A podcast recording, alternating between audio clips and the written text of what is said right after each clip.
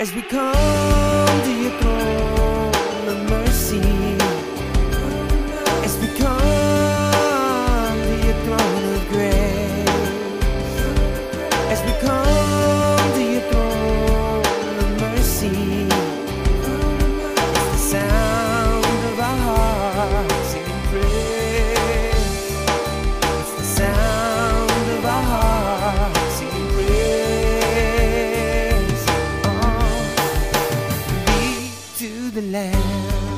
Welcome to Glory to Glory, the radio ministry of Calvary Chapel of the Harbor. Join us now as Pastor Joe teaches from the book of Proverbs, chapter 22. as we pick up through the Word of God, chapter 22, Proverbs, verse 1. And it says, A good name is to be chosen rather than great riches, loving favor rather than silver and gold. I don't know if your Bible has good in italics. Uh, look at mine here, does. The word good is in italics. Typically, if you see a word in italics in your Bible, it means that that was added by the translator. They put that in there just to help to bring some more understanding to it. But so that's been, you know, it's in italics uh, in most of your Bibles there. So it's been added there. Either way, it doesn't make that big of a difference, other than, you know, a name here is not talking about a name that your parents gave you, like Joe or Bill or Bob or, or Betty, or, you know, and it's not that kind of a name. I don't believe it's talking about. It's rather speaking about a name that you've earned because of the kind of person that you are. You know, the, what people call you, a good name or just a name. What do people call you? Like certain people, we think of them and we say, wow, he's a worker. Or, boy, that, he's a servant. Or, boy, she's, a, you know, she's diligent. Or Kathleen, she's beautiful. That's what I think. You know, that's what I. but that name that people call you, that name that, you know, that people, when they think of you, they, they think of that, that type of a, you know, name that they give you. And it's better than, than riches. It's better than great riches is to have that name. So choose that. You know, choose instead of, you know, choose to have that kind of character that people recognize, you know, that they could say, boy, he's a servant. Especially for being Christians, that's one of the, the best names we can have is, is a servant of the Lord. When, when they think of us, they say, wow, that's a servant of the Lord. That person is a true servant. And uh, hopefully that could be said of all of us. So a good name or just a name is to be chosen. And even uh, lo- uh, the latter part, loving favor rather than silver and gold. The, the favor that you have because of who you are, the favor that uh, God gives you, or the favor that you have because you, you're always you know, going out of your way for others. And that should be, you should choose that rather than uh, riches, silver and gold. Verse 2 The riches, or excuse me, the rich and the poor have this in common the Lord is the maker of them all. I believe this is talking about that God has no respecter of persons, rich or poor. We're all created by God. I, I think we can fail in that area where we're, we have respect for persons. You know, we might look up to somebody if they're, they're wealthy, or we try to go out of our way to please them, or we want to, you know, be friends with them because, you know, maybe it'll benefit us. Maybe we'll, we'll gain some of that, you know, favor from them, and maybe they'll buy us good things. And so, but I think what it's saying here is, you know, rich or poor, they have this in common. The Lord has no partiality, He's the maker of both of them. And we should be the same. We should have no partiality. A good cross reference for that for you would be Romans 2:11. It says, "For there is no partiality with God." So God, there's no partiality. God does not look upon, you know, when you stand before the Lord and you go to heaven, He's not going to, you know, look at you that, wow, man, you really made it big down there on earth. You know, it's like He's not going to have this, you know, partiality towards you because of, you know, that you gained riches in that type of a way. So um, they, they're both created by God and they're both equal before God, and we're not to show partiality. God doesn't show partiality. Before we go to the next verse, James chapter 2 talks about that, that we're not to show partiality. And it warns us uh, in chapter 2. So, a little extra reading if you want. If you can't sleep tonight, read James chapter 2 for extra homework there to read about that we're to have no partiality. Verse 3 A prudent man foresees evil and hides himself, but the simple passes on and are punished. A prudent man foresees evil and he hides himself. A prudent, the word prudent means a shrewd or sensible man, and it's a good thing. He, he sees evil coming ahead and he stays away from it. And, and it's a good thing for all of us to do, to, you know, to be discerning, to be prudent, to, to, you know, be able to see, you know, think of, it's good for all of us as Christians to think of, you know, the traps that we have fallen in in the past.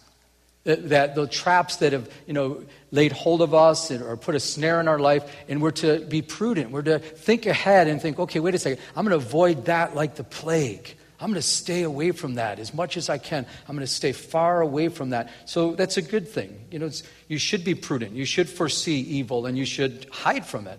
You should run from it.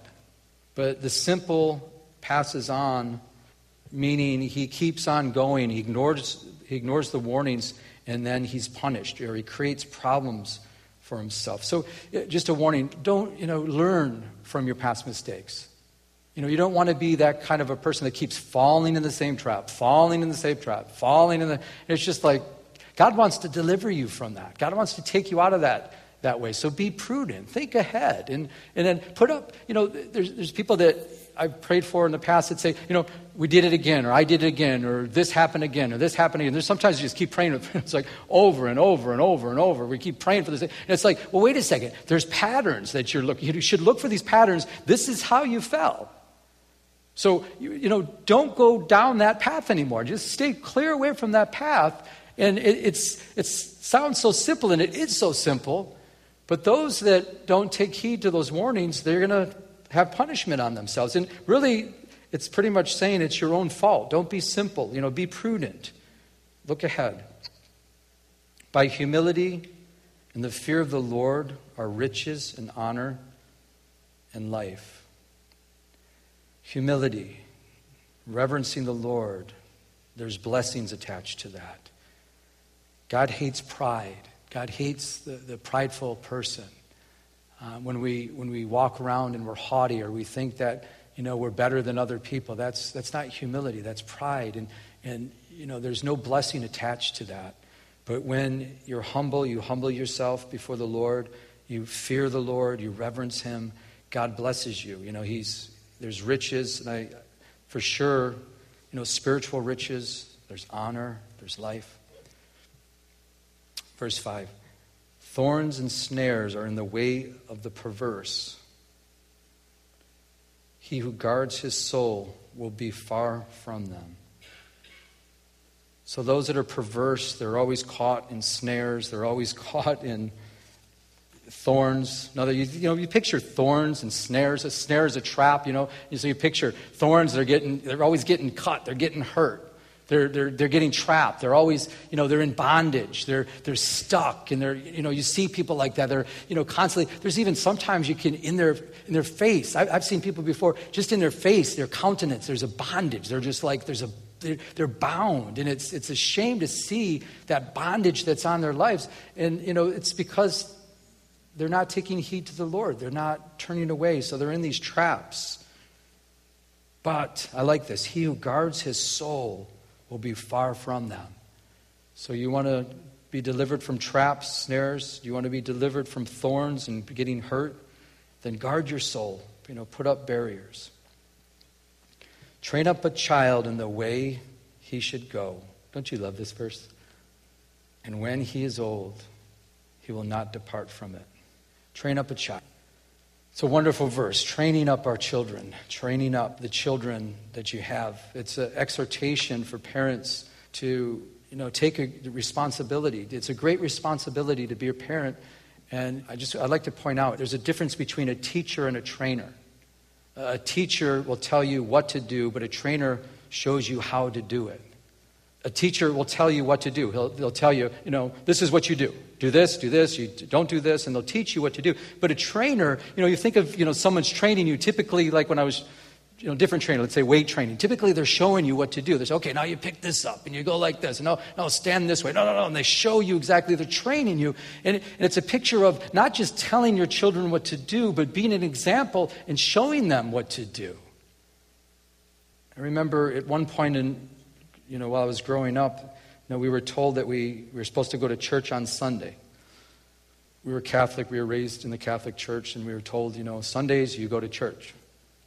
But I noticed my dad never went to church. Eh, but that was the rule of the house. Everybody goes to church on Sunday. But I was like, where's dad? But he didn't go to church. He didn't, you know, it was like he was exempt from the rule of the house. You know, he didn't have to go to church. And it was always, you know, growing up, that was strange. You know, I was like, okay, you know, and it, that was more of a teaching. He was teaching me to go this way, but he wasn't training me. He wasn't showing me this is why we do it and this is how come. And it, so, you know, there's a difference.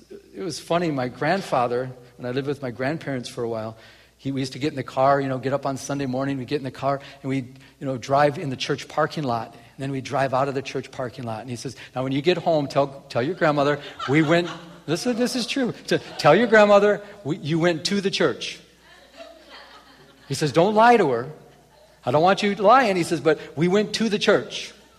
So make sure you tell her when we get home, we went to the church. And I'd go home every Sunday. And I would go, Grandma, we went to the church. She goes, You did? I said, Yep, we went to the church, Grandma.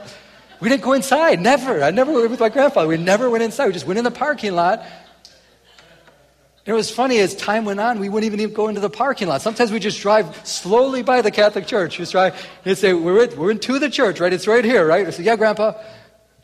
I loved it. I thought, this is great. But that's not training a person up. That's not training up your child in the way. And the good thing, just to add to both, you know, my, my grandfather received the Lord before he went to heaven. He's in heaven. My dad received Jesus Christ as his Lord and Savior he's in heaven. So, you know, I'm, I'm going to see him someday. So that's the blessing. But they didn't take me to the church. They're inside of the church. they didn't train me up. It's a general statement. It's a, a great verse. The importance of training up your child in the way he should go, again, um, as an example, in the hopes of, the promise of, you know, that when he's old or she's old, they're not going to depart. I have, you know, other family members that raised up their children in the ways, trained them up in the ways of the Lord. And, and, I, and just watching them, you know, walking with the Lord is a wonderful thing. And I know, you know, you might have children that are wayward, that aren't walking with the Lord. But it's a wonderful verse to hold on to and say, okay, I did my best, Lord, to train them up. I did my best to, to train them in your way, Lord. And you have to hold on to that verse and say, Lord, when they grow old, Lord, maybe they're not with you right now, but may they not depart. May they come back. May they remember. And I, I believe that it's a, it's a wonderful uh, a verse that you can truly hold on to and say, okay, Lord, I, I did my best to train up my child. Again, I wasn't raised in the ways of the Lord, but I'll tell you what, I'm so thankful. I'm so thankful that the Lord drew me to himself. And what an opportunity, parents. I just want to exhort you as, as best as I can. You know, just continue to raise up your children, train them up, show them that way. And it's never too late. Even if they're grown up, just stay walking with the Lord. Be that example so they can see a difference in your life. There's, you know, they need to see that. So again, training is different than teaching. It's so easy. You could tell your child what to do, but are you that example? Are you living that life that you're supposed to live? And don't worry, the Lord wants to, to save those children even more than you do. God loves your children more than you could ever love your children.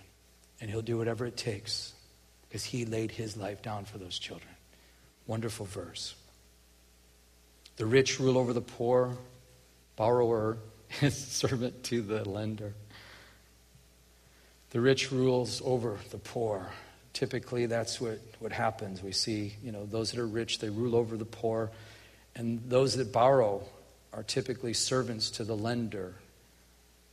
I've seen, you know, growing up in my past where someone, you know, borrowed money from another relative and then they lost their job. They weren't able to pay, you know, pay off their debt, so they would work off their debt. And I kind of think of this verse: a borrower is a servant to the lender. You know, they, sometimes that happens where you'll you'll have to serve that person. But um, I think I believe it could be a warning also to not to be a slave, uh, you know, to the bank, not to be a, a slave where you're just so buried in debt. You know, you can be a servant to your lender. And no one wants. I know we see with the economy the way it is, you see so many people just going under and, and, and struggling and fighting. And it's just, It's a sad thing, you know, where they're, they're servants. They're, they're, they can't sleep at night because they owe the bank so much money. And, and I've seen it time and time and time again, and it's a, it's a very sad thing. So just a little warning there, not to overextend yourself. He who sows iniquity will reap sorrow, and the rod of his anger will fail. Another translation if you plant the seed of injustice, disaster will spring up, and your oppression of others, the oppression of others, will end. Sowing iniquity, you're going to reap sorrow.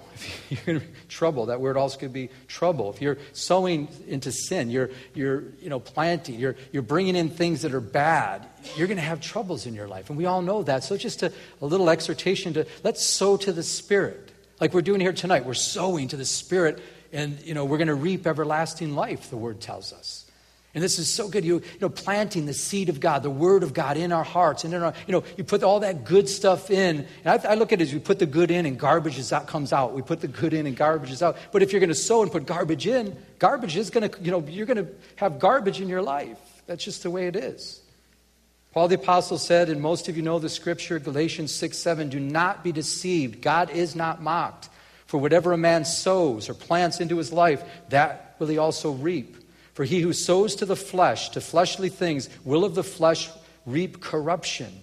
But he who sows to the Spirit, will of the Spirit reap everlasting life. So, wonderful exhortation for us to not to sow to iniquity. Interesting, too, where it says, in the rod of his anger will fail. In other words, he's going he's gonna sow, there's going to be troubles. He's going to you know, try to rule with a rod of anger, and he's going to fail. He's not going to be able to rule, he's not going to be able to get away with it. God's going to deal with it. You might have a boss like that, so God's going to deal with it. He who has a generous eye will be blessed, for he gives of his bread to the poor. A generous eye. Generous eye speaks of a good eye, one that is able to see a need and help those in need. They're generous. And very clearly, this verse says the Lord's going to bless them. And you see people like that. You, you know, people have that eye for, you know, those that are in need, and, they and their eyes are always open. How can I help? What can I do to help? And, you know, and they're so generous, and they, you know, they're always giving. And I, we've talked about this before in the Proverbs, but it's so true. Do you notice those people that are just, you know, givers and givers and givers? Do you ever notice that they're, they always have plenty?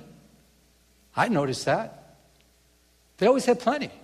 They're, they're pouring out. They're like a spring of water. You know, they're pouring out. And, and I believe that those that are discerning and they're praying about, you know, how to give, what to give, and, and God opens up their eyes and, and God knows they can, God can entrust that with this person. And they're pouring out. They're blessing people. They're taking care of things. And the Lord just keeps blessing them. But then you see others that, that you know, they're, they're, they do not want to give, or they're like, well, I can't afford to give, or I can't afford to do this. And, and then you see they're always struggling, and they're always, you know, they're having a hard time making ends meet. And it's almost like, you know, even with, you know, and I, if you've been here, with, we've had the church going for like nine years. I don't even talk unless we go into scriptures about tithing because, you know, where God guides, He provides. But for your benefit, I just want to say some people are so, you know, they're so like, I can't, I can't afford to tithe. And I'm, like, I would say to you, you can't afford not to. It's just the way, you know, that's, this is what I believe the scripture teaches. And, and I just see it. You can never outgive God. And it's not a pledge that we need money here. I'm, I'm not going that route. I'm just for your benefit because I see it constantly. Those that give, God continues to pour out to them. I think it was uh, Mr. Wrigley. You might want to check. I'm pretty sure Mr. Wrigley, he's the one that he used to give 90% of his income to the church. 90%. He reversed tithes. Instead of 10%, he gave 90% to the church. And the Lord just kept blessing him and blessing him. He could not outgive God. And his business was a huge success.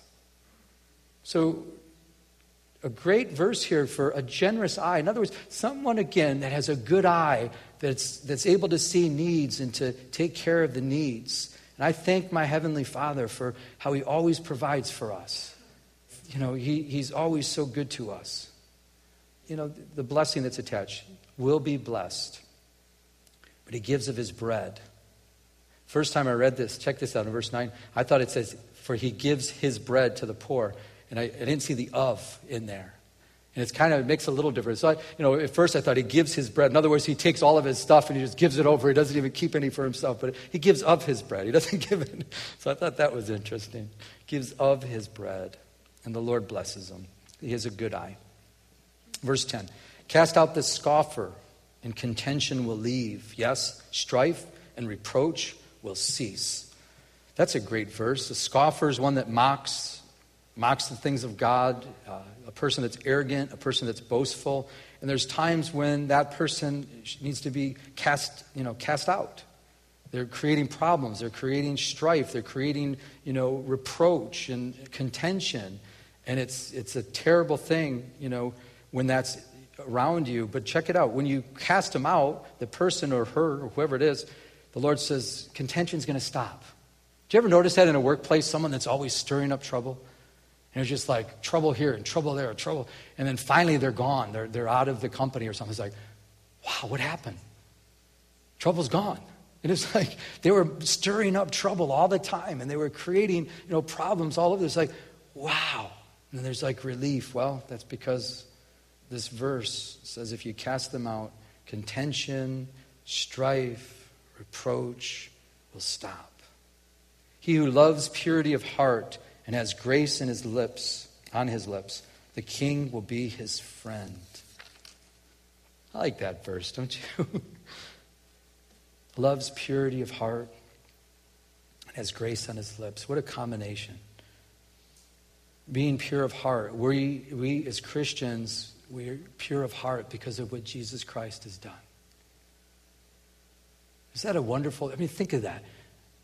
When we go to the cross, when we confess our sins, when we repent of our sin, God says, I'll purify your heart. I'll cleanse you deep within. Not, not just outside. He, he cleanses our hearts. He cleanses us inside. He washes, he scrubs us deep inside. And it, if you could grasp that, if you can understand that, it's, there's such a freedom in that. And guess, you know, guess what? He does it by his grace. Not because of what you've done or how good you've been, or no, no, just the opposite. How bad you are, how terrible you are. But you go to the cross, you repent, you turn from it, and say, Lord, cleanse my heart, purify me inside. Take away those bad desires, take away. And then He purifies us.